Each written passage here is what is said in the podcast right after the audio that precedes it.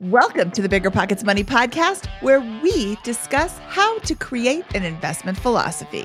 That's what we're trying to do here is get something simple that can take your um, the philosophies or the, the key things that you want to carry across many years in your in your investment plan um, on a piece of paper. You can align on it with your spouse, for example, or hold yourself accountable, and not do things that are crazy uh, one, two, three, four, five years from now because you've already aligned on with yourself, with your spouse, on what you want to do long term. Hello, hello, hello. My name is Mindy Jensen, and with me, as always, is my investment philosophy plan creating co host, Scott Trench. Wow, thank you, Mindy. Here with me, as always, is my uh, financial planning and super master of finance, Mindy Jensen. I like that. Super master of finance. I'll take it.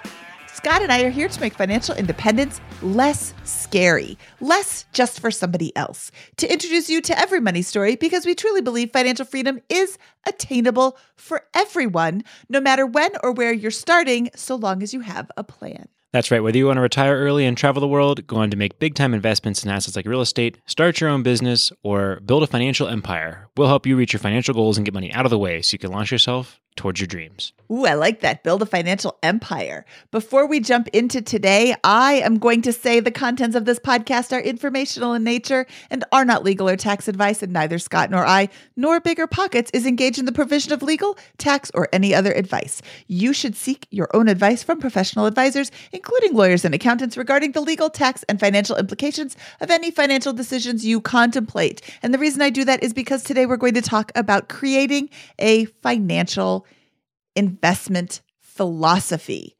And I think that it's really important to have an investment philosophy before you start investing. So you're not just investing in this and investing in that and willy nilly, and you're kind of all over the place and scatterbrained. So, Scott, you created a lovely document called Investment Philosophy One Pager Template.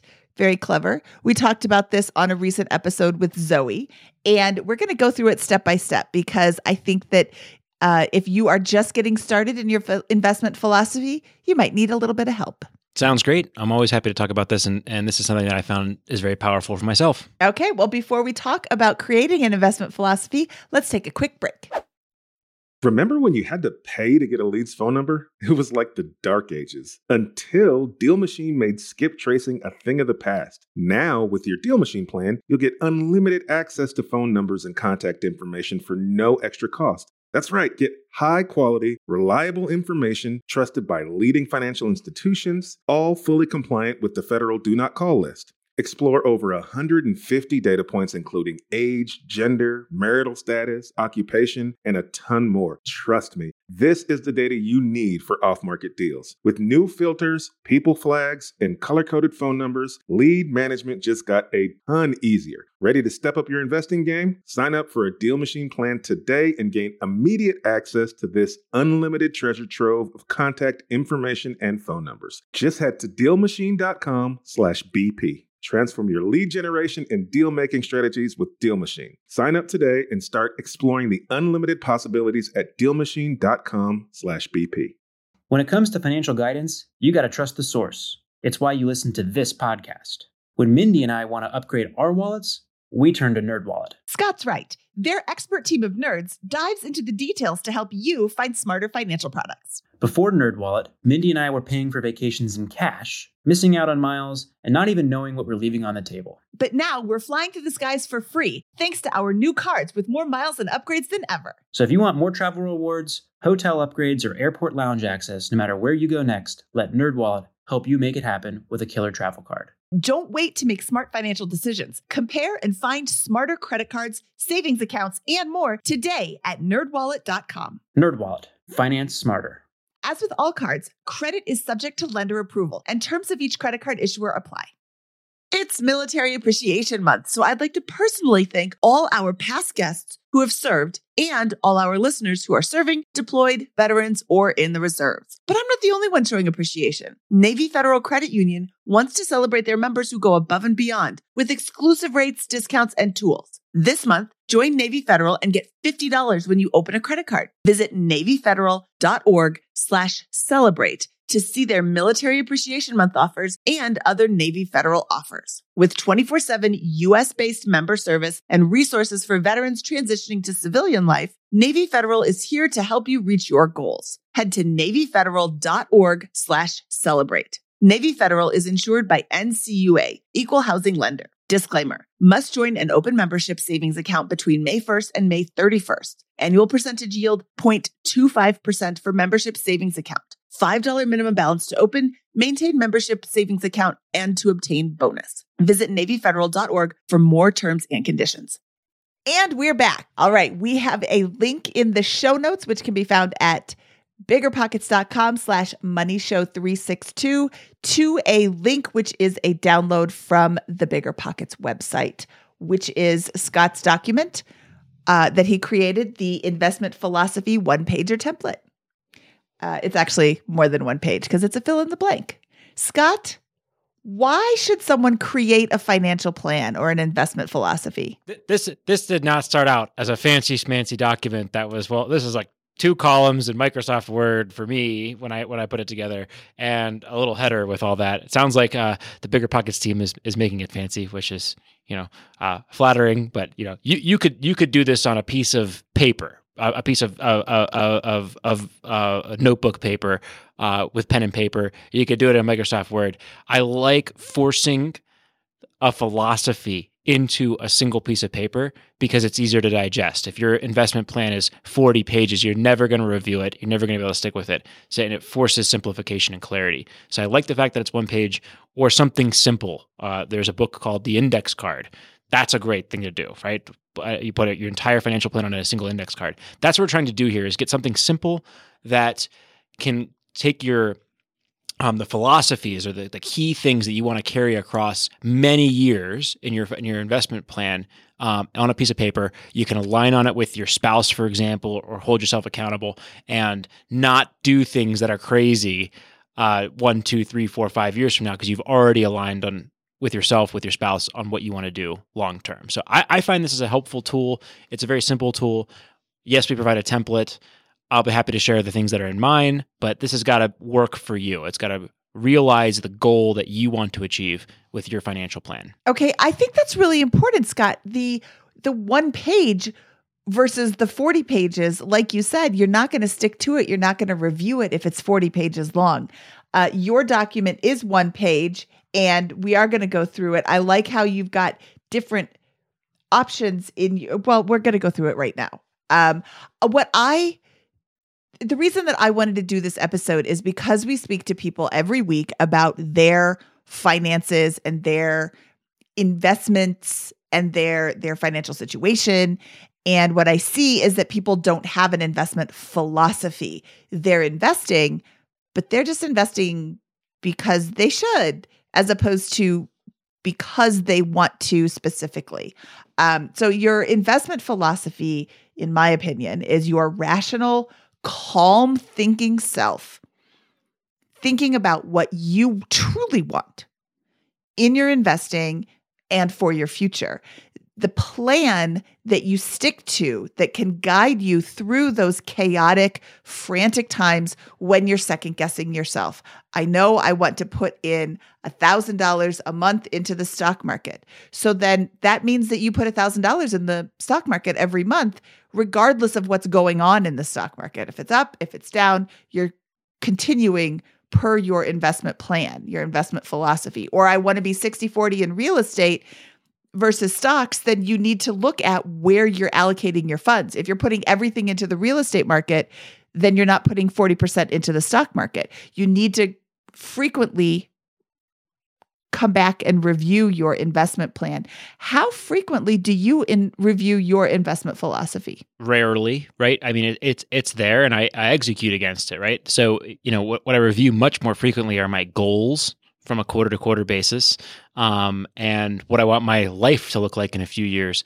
The investment philosophy is intended to be a philosophy that I maintain throughout my life, so I don't have to review it very often. The power comes.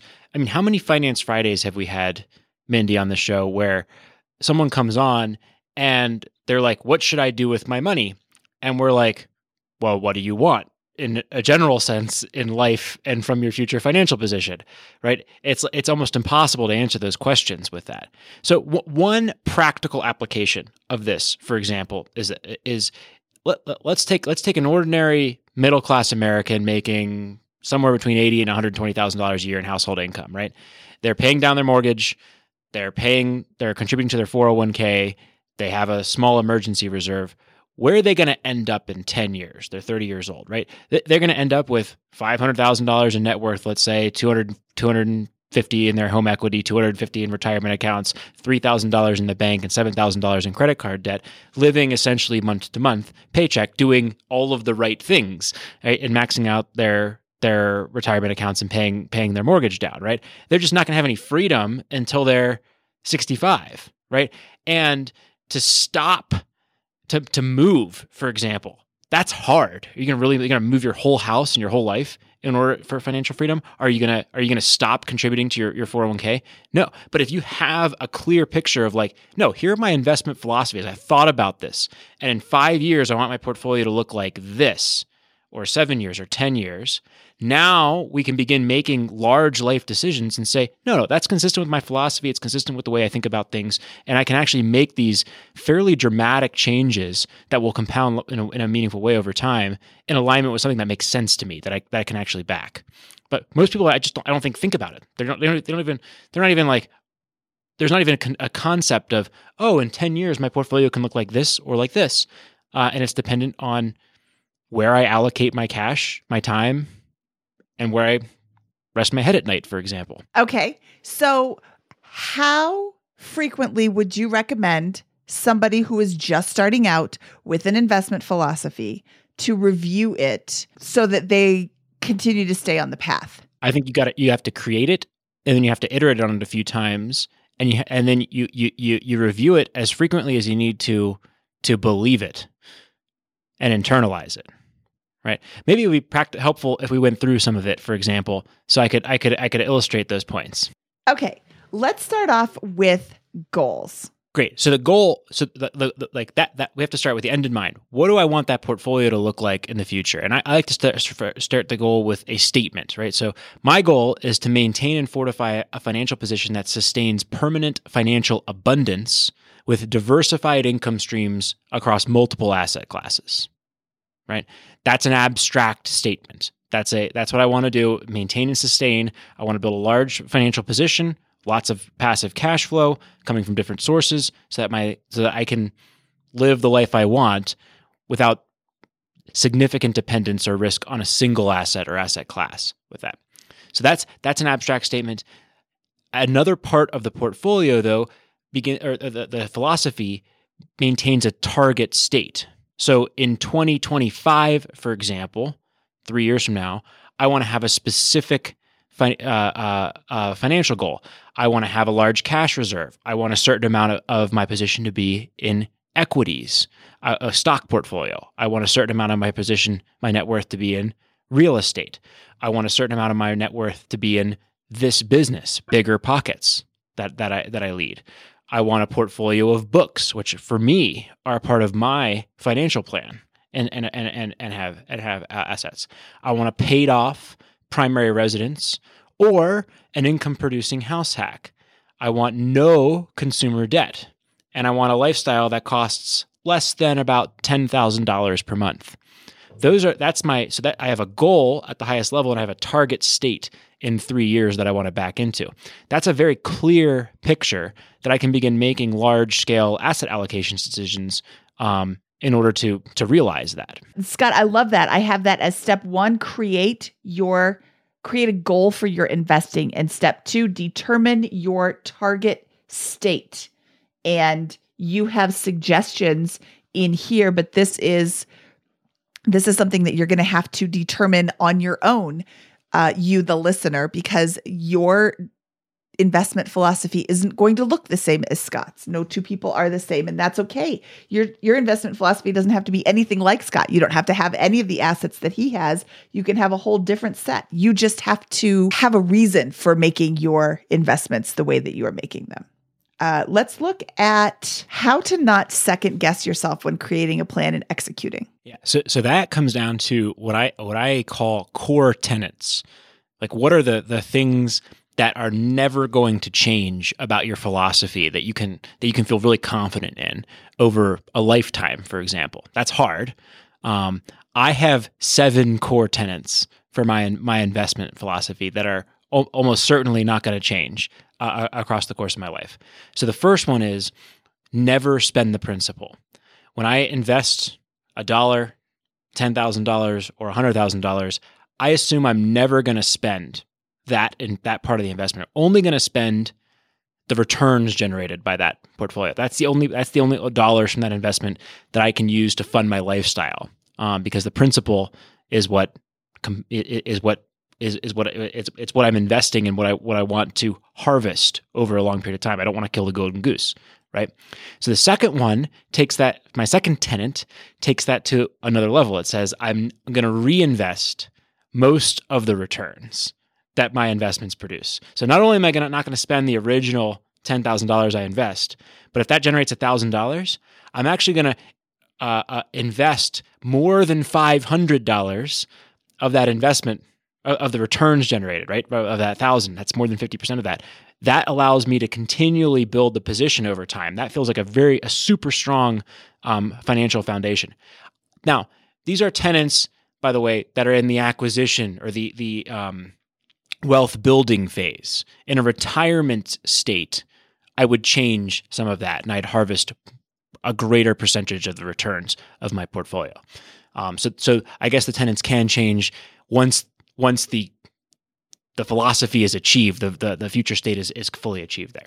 Third, to invest, one must have capital, right? So what does that mean? That means that I need to be if I'm if I'm an investor, I'm putting dollars into something, right? Now, a great a, what is what, what does that mean? Well, at Bigger Pockets, part of my interest is capital interest in the business, right? Uh, I'm the CEO of the business, and, and so I have, I have interest in that. So I, I'm sort of an investor in Bigger Pockets, but I don't consider those necessarily investments. That's that's a form of compensation, for example. I'm a manager of the business more than an investor in a lot of ways. I want to think like an investor in those types of things.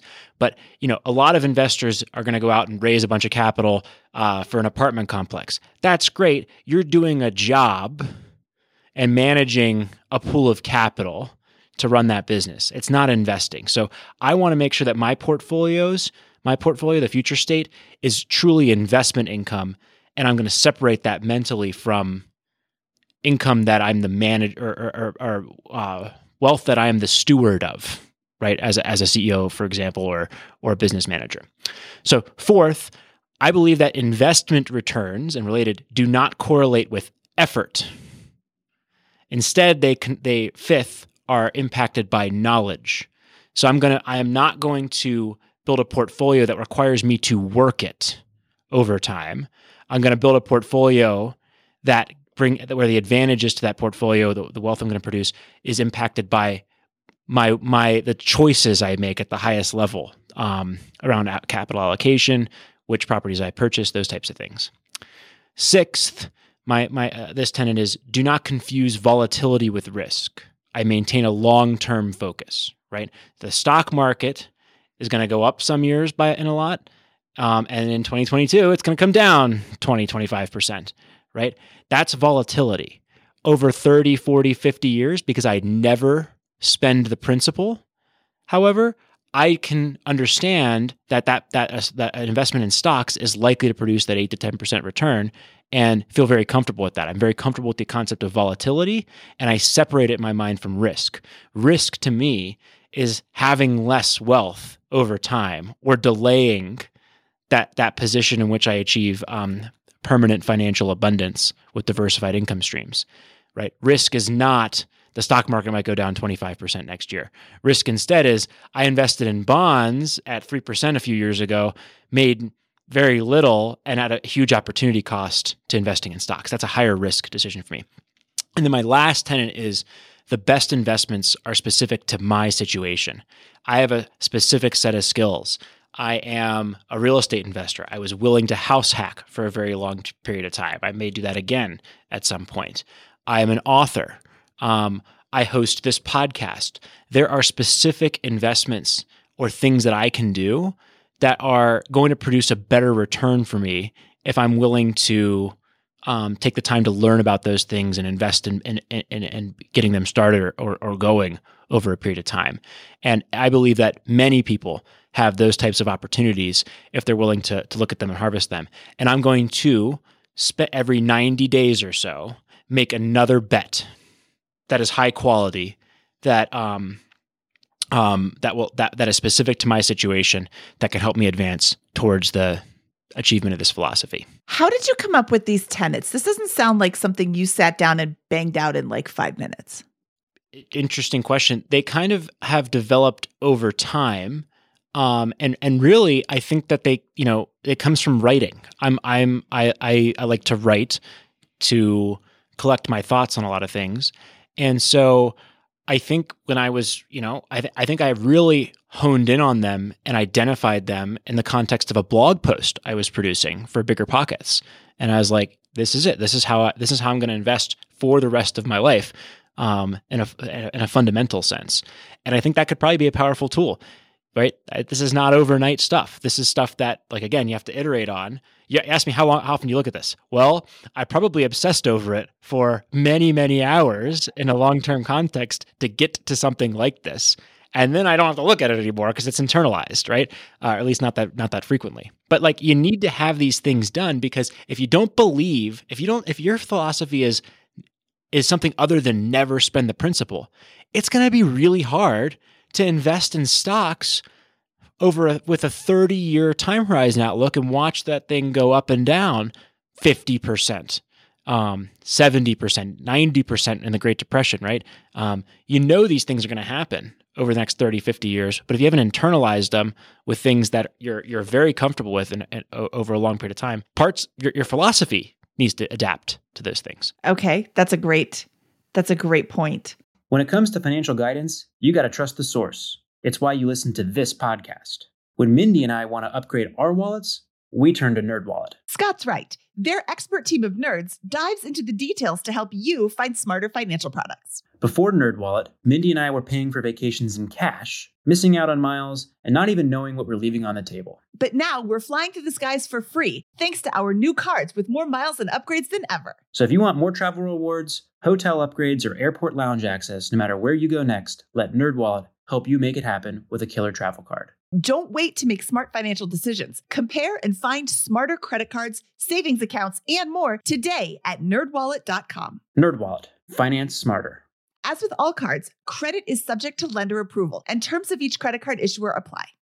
Listen up, business owners. Here's some quick math fewer costs equals more profit. The problem? You're spending more than ever on operations, materials, deliveries, software, and more. So why not reduce your costs and headaches with NetSuite by Oracle? NetSuite is the number one cloud financial system, bringing accounting, financial management, inventory, and HR into one platform and one source of truth. NetSuite lives in the cloud, which means you can reduce IT costs with no hardware required. Cut the cost of maintaining multiple systems because now you've got one unified business management suite. You improve efficiency by bringing all your major business processes into one platform, slashing manual tasks and errors. It makes sense that over 37,000 companies have already made the move to NetSuite. Don't let rising costs sink your business's growth. By popular demand, NetSuite has extended its one of a kind flexible financing program for a few more weeks. Head to netsuite.com slash BP money. That's netsuite.com slash BP money. netsuite.com slash BP money. It's Military Appreciation Month, so I'd like to personally thank all our past guests who have served and all our listeners who are serving, deployed, veterans, or in the reserves. But I'm not the only one showing appreciation. Navy Federal Credit Union wants to celebrate their members who go above and beyond with exclusive rates, discounts, and tools. This month, join Navy Federal and get $50 when you open a credit card. Visit NavyFederal.org slash celebrate to see their Military Appreciation Month offers and other Navy Federal offers. With 24 7 US based member service and resources for veterans transitioning to civilian life, Navy Federal is here to help you reach your goals. Head to NavyFederal.org slash celebrate. Navy Federal is insured by NCUA, Equal Housing Lender. Disclaimer must join an open membership savings account between May 1st and May 31st. Annual percentage yield 0.25% for membership savings account. $5 minimum balance to open, maintain membership savings account, and to obtain bonus. Visit NavyFederal.org for more terms and conditions.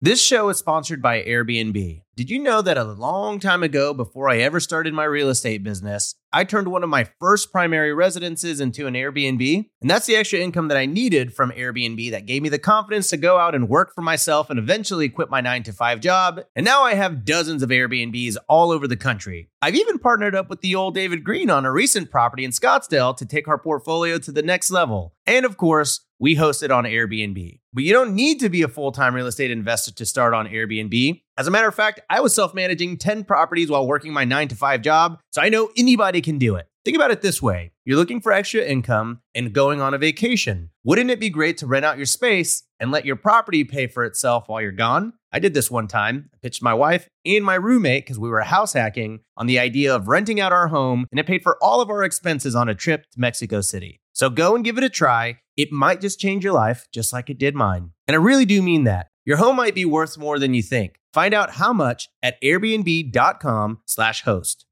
Uh, let's look at bonus considerations. You have several bonus considerations here. How did you come up with these? Yeah, so th- these are things that I've added to those tenants, and these are probably going to change for me over time. So these are not as these are more fluid uh, and these are again, these are personal to me. They're just examples here. But as if you're using a document like this, you need to come up with your own core tenants and considerations that that you want for your portfolio. So a couple of things that that I would add on to those core tenants are I believe that great returns come from concentration, not diversification.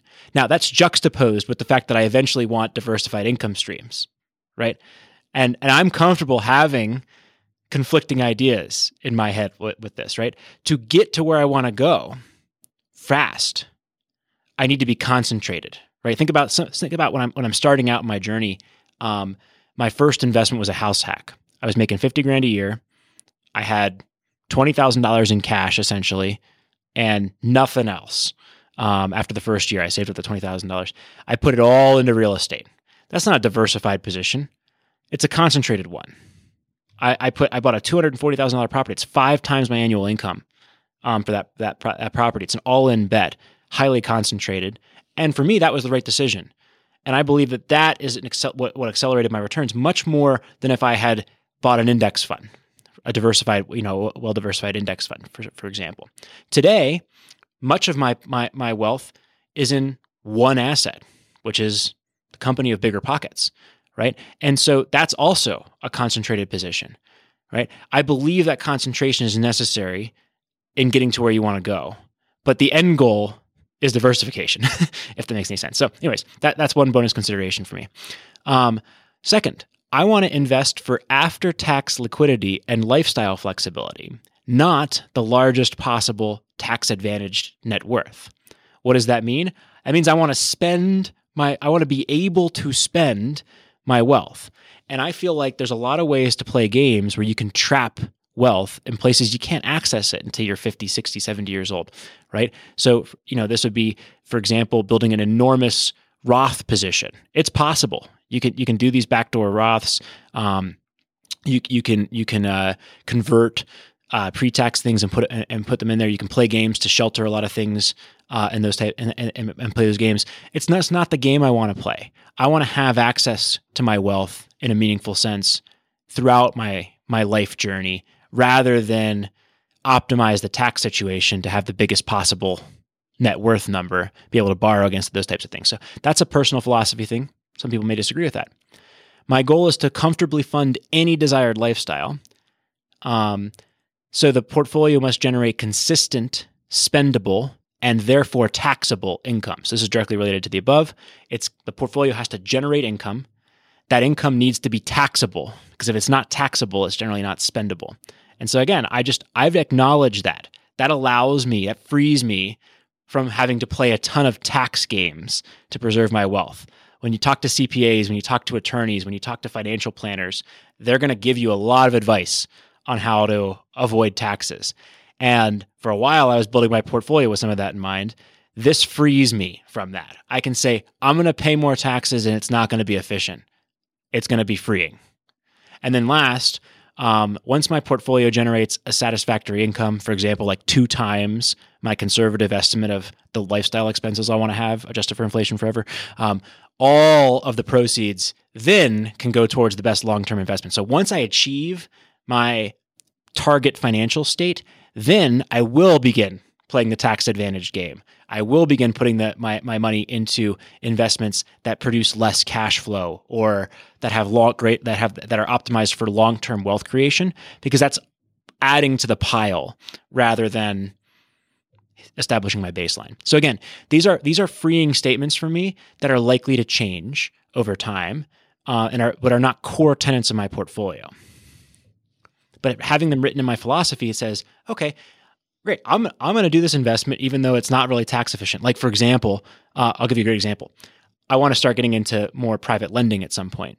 Um, private lending is terribly inefficient for me. I earn a high income. I'm going when I when I lend to somebody, that's going to be interest income.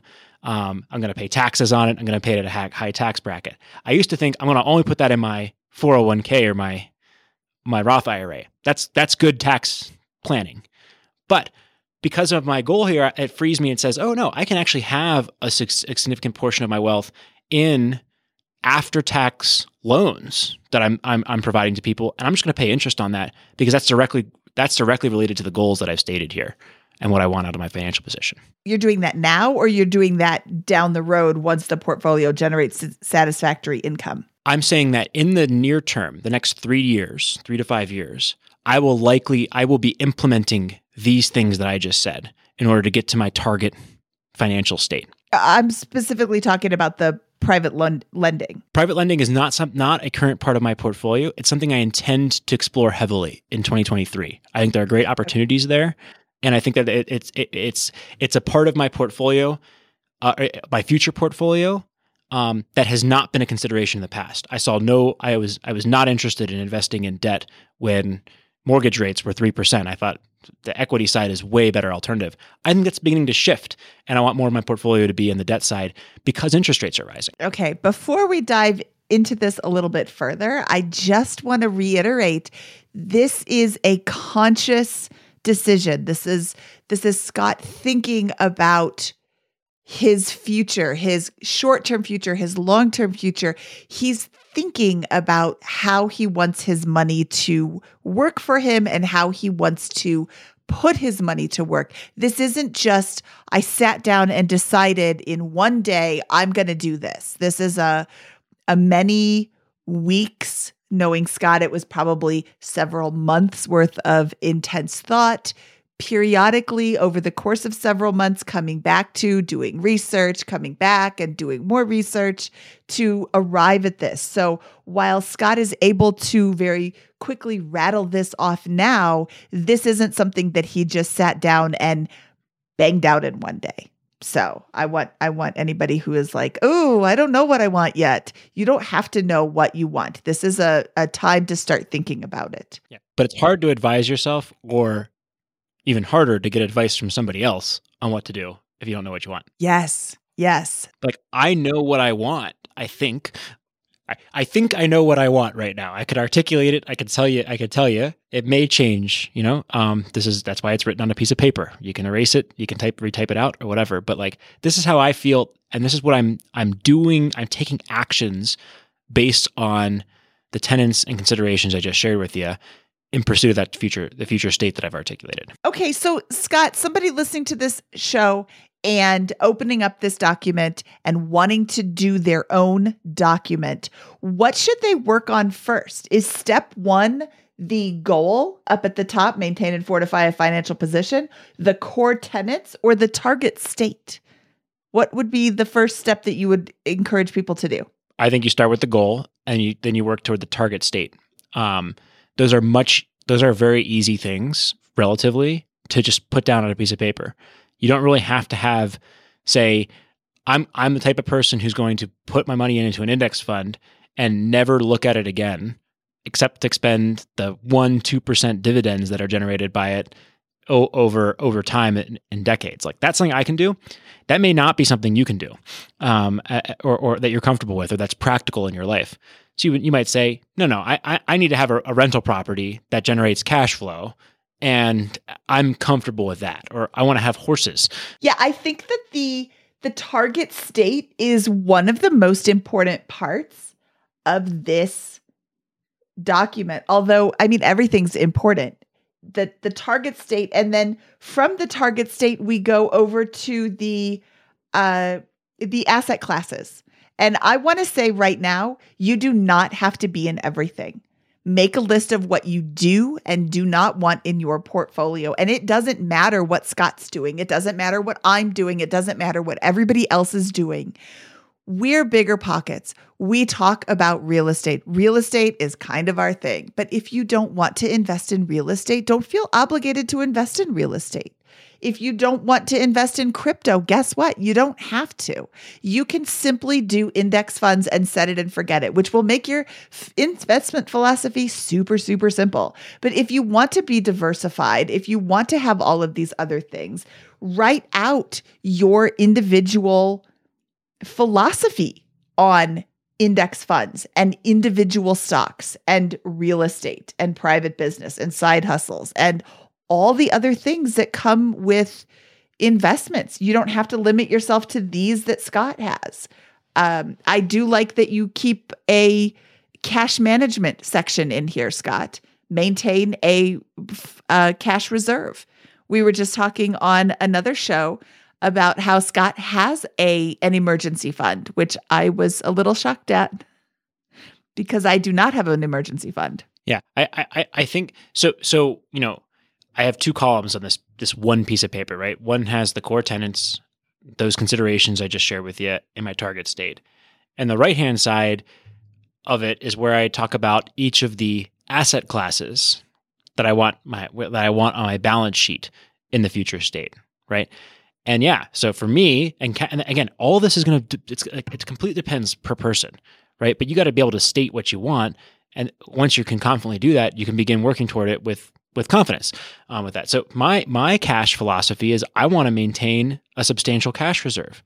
My cash reserve is over a year of expenses um, with that, and, and and that's how I feel comfortable uh, in my personal life. And Mindy, what's what's your philosophy again? I have enough buckets that I can pull from that I don't currently keep a, an emergency fund, but that doesn't mean that I don't have money. It means that I have put it to use someplace else. And I'm putting, I'm continuing to invest in the stock market, even though it's down right now. I'm continuing to buy real estate when it makes sense. I'm continuing to invest in individual stocks and in index funds when it makes sense to me. And I don't keep any cash on hand. And I have a job. So I have a steady paycheck. I have credit cards i have access to like that's kind of my emergency fund is i have a credit card and then i have access to a bunch of buckets that i can pull from to pay off the credit card every month i'm certainly not racking up a ton of points or a ton of charges on my credit card that i don't ever pay off um i have i just have a lot of options i don't keep cash i love it i, I think that's great i think that you know if that's how you want to do it write it down align with your spouse and do it. That's great. Like there, there's no there's no right answer to any of this stuff. Yes, there is. There are some wrong answers. There's a lot of wrong answers, but think about it. The right answer is for you to think about it and have a plan. The right answer is not for you to just wing it and see what happens. And that is that is exactly not what we have done. Is we don't just wing it and hope that we don't have an emergency. We don't just not have an emergency fund and, you know, fingers crossed everything works. Remember in January when I had to replace that blower on my furnace cuz it broke when it was 13 degrees outside. That was awesome. Um, and I didn't have $700 in cash, but I have a credit card. And then I have you know, a paycheck coming on the 15th. So that covered that. And it's an unexpected expense, but it isn't an uncoverable expense. And I don't think that there are any expenses coming my way that I can't cover, which is why I don't carry or have any cash. Um, but yes, there are right ways to do it, and it's it's thinking about it, it's making a plan, and you just said something, Scott. Speak with your spouse and get on the same page. I cannot stress that enough. Your spouse, having you and your spouse on the same financial page is so freeing. Not fighting about money is the best ever. Absolutely. There you go. That's the right way to do it. Getting on the same page as your spouse. And if you are not on the same page as your page as your spouse, you should have a money date. Is that episode 157, Scott, of the Bigger Pockets Money podcast? That's right. Is how to have a money date, what you should and definitely should not do to align your finances as a couple. Because really, when you're not fighting about money, your relationship is so much better. Absolutely. Okay, so Scott, you have several asset classes along the right side of this document uh, cash management, index funds, real estate, private business, side hustles, miscellaneous private investments. Do you want to go through these? Yeah, sure. So the pillars of my personal financial position are index funds and real estate located in Denver, Colorado. I got a portfolio here that I own with a partner um, that I continue to invest in on a regular basis. Um, and, and I will, I purchased in 2022. I will purchase again in 2023, maybe a little bit more aggressively because um, I think there's some opportunities that are starting to materialize. And then uh, I dump essentially all cash in excess of my emergency fund um, into index funds um, that's not allocated for real estate. In addition to those two things, I also have a couple of other assets. First is, again, I mentioned this earlier, bigger pockets. Um, you know, big, bigger pockets has grown substantially, and I joined as an early employee, and, and this is a big part of my my personal wealth is is the ownership stake. Again, I try to separate that as management versus investment here.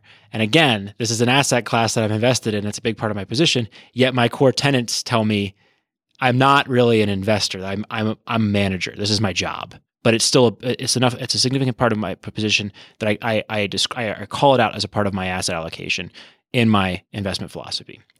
Then we have books and royalty income. I've author- authored two books, Set for Life and then First Time Homebuyer, uh, co-authored with uh, I forget who the co-author was actually. Ugh, um, doesn't matter. no, that's with with Mindy Jensen, of course. Um, and and so th- those are part of my position. I don't know how. I'm not exactly clear on how to value those, but I know I want to write more books. And my wife is also an author, and so we count her books as part of that. And so that's that's a, a part of our position that uh, we want to call out specifically because those are assets and their profession um, uh, that, that come into our financial portfolio, unique to us. Some other people have horses. Um, you know, uh, and then last, I wanted to call this out because this, this is an evolving piece for me. And this is, again, completely going to vary from individual to individual. But, you know, from time, I call miscellaneous private investments. From time to time, I think that opportunities are going to present themselves. And these could include things like syndication and uh, real estate syndications that I'd invest in or private companies. I, am really curious about um, private investments in local businesses. I think there's a lot of uh, baby boomers that are selling services based in uh, businesses in the local area, businesses that produce two, three hundred thousand dollars in cash flow. Could I invest in one of those and partner with somebody who runs that and help them from time to time? I'm really curious about those things. I'm curious about angel investments. I'm curious about private equity.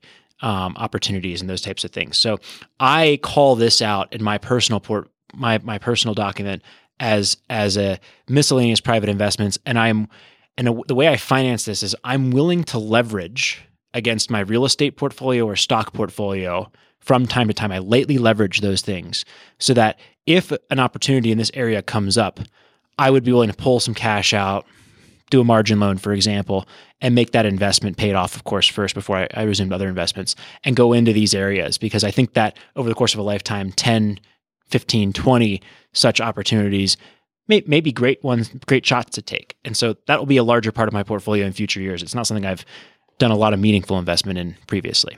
So that's an aspirational one. Okay. And I think these are great. I think there's a lot of different asset classes that you can be in and it's this is all personal. Personal finance is personal, and your investment philosophy is the most personal thing that you can do for your personal finances. So, your investment philosophy is probably not going to look a whole lot like Scott's. And that doesn't mean that your investment philosophy is wrong in any way. My investment philosophy looks a little bit like Scott's. I have a lot more individual stocks in my investment philosophy. I have um, a lot less private business in my investment philosophy, although I guess I still do have some. Um, I have more side hustle because I'm a real estate agent. I have, you know, just different things. I do more private investments than Scott does. And it's actually, I think it's kind of a lot like yours. now that I'm saying it's different, it's uh, my allocations are different, but I'm actually doing a lot of the same things that Scott's doing. But again, it's a thoughtful process. It's it's not something that I jumped into with both feet um, when they had those meme stocks and the what was it GameStop and the movie theater ones. I didn't invest a dime into those things. I am zero dollars in crypto. I'm not anything in gold. There's a lot of things that I'm not investing in because I don't want to invest in that stuff, and that's okay. Scott has dabbled in some of these things more than I have, and that's okay too. It's a personal thing. But what both Scott and I have in common is that we have a well thought out investment philosophy. Yeah, and, and you're comfortable with it and you can live with it. I am comfortable with it. I can live with it. You know, what, what where, where you're going to get yourself into trouble is if you don't have something to this effect is, oh gosh, I think the market's going to go down. Should I pull out everything and sit on cash? Should I do that? Like if, if, if, if you're having those types of considerations, that's probably an indication that you don't have a strong internalized philosophy about how you're going to manage your money and what assets what assets or asset classes you're going to trust. That's a good point. And it could just be flexible. Like like let's say let's say like there's nothing wrong. Bill Bengen, one of the you know the, the founders of the the, uh, the guy who founded the concept of the 4% rule, this is a guy who sold his entire position at the beginning of 2022 and moved it into cash. And that might be a prescient move, right? Um, but I, you know, if if that's what you want to do, I just encourage you to write it out. My one of the philosophies, I'm when I feel that asset classes that I'm invested in are overvalued, I'm gonna exit those positions, hold on to cash, and enter other asset classes that I think are undervalued at that point in time. That's totally fine. Make that a core tenant um, of this, and then you'll feel comfortable when you make those moves. It's not how I would run manage my money. I don't think I can. I don't think I can make those determinations. That I think that's too close to timing the market but you got to be able to live with your own decisions. Yep. And this this will help you make those based on a framework that you've committed to writing and, and feel comfortable with. A framework that you have thought about and committed in writing. Okay, Scott, let's recap the top three steps that our listeners can take from this episode. Step number one is create a goal for your investing and your investment philosophy. Step number two is determine your target state. And step number three is define your core tenets. Again, we're going to have this document available in our show notes, which can be found at biggerpockets.com slash money show 362. And it's a Google document that you can edit as you choose, make comments on, and continue to iterate as you update your investment philosophy over time. But it is a uh, we'll have Scott's examples and then uh, fill in the blanks for your own core tenants, bonus considerations, target state, and goals. And I, I would just say to put to put a, a bow on it, if you're asking the question, "What should I do with my money?" If that's a question you have currently or are, are comfortable with, then this exercise will solve that for you. Yep, absolutely. It will answer that question. Scott, Thank you not only for creating this document, but for sharing it and walking us through it today. Thank you for for for asking about it. Again, I, I again, I'm I was like, the, the I get we get the question, what should I do with my money? What should what, you know help, help help me out? All that kind of stuff. This this is a it for me it is just a word document that's typed out on one piece of paper with some bullet points on it. It's not a, a fancy smanchy thing here, although I think we formatted nicely uh, to put it on there. So again, I'm I'm I just it's you know don't this is not we don't have to give over mystical weight to this type of thing it's just a very useful tool if if uh if you're not sure what you should be doing with your money or you don't you don't feel like you're marching clearly in the direction of a of a goal that's articulated well. All right, Scott, thank you for your time today. Thank you for joining me on the last 362 episodes of the Bigger Pockets Money podcast. Actually, I think it's 360. You missed a couple. Uh, but I appreciate you so much, and I know our listeners do too. Well, Mindy, thank you so much for for uh, allowing me to talk about this document and my personal philosophy for the last uh, 45 minutes here. Really appreciate it. It's it's one of my favorite subjects. If for those listening, um, if you are getting value out of this, if you feel like it's five star content, please leave us a five star review on whatever app you listen to the podcast on, uh, Spotify, Apple, or wherever you get uh, that, wherever you get your information and wherever you're listening. Um, if you don't think it's five star content, please keep it to yourself. Mindy, should we get out of here? We can. We should. That wraps up this episode of the Bigger Pockets Money podcast. He is Scott Trench, and I am Mindy Jensen saying, may your investment philosophy planning session be smooth.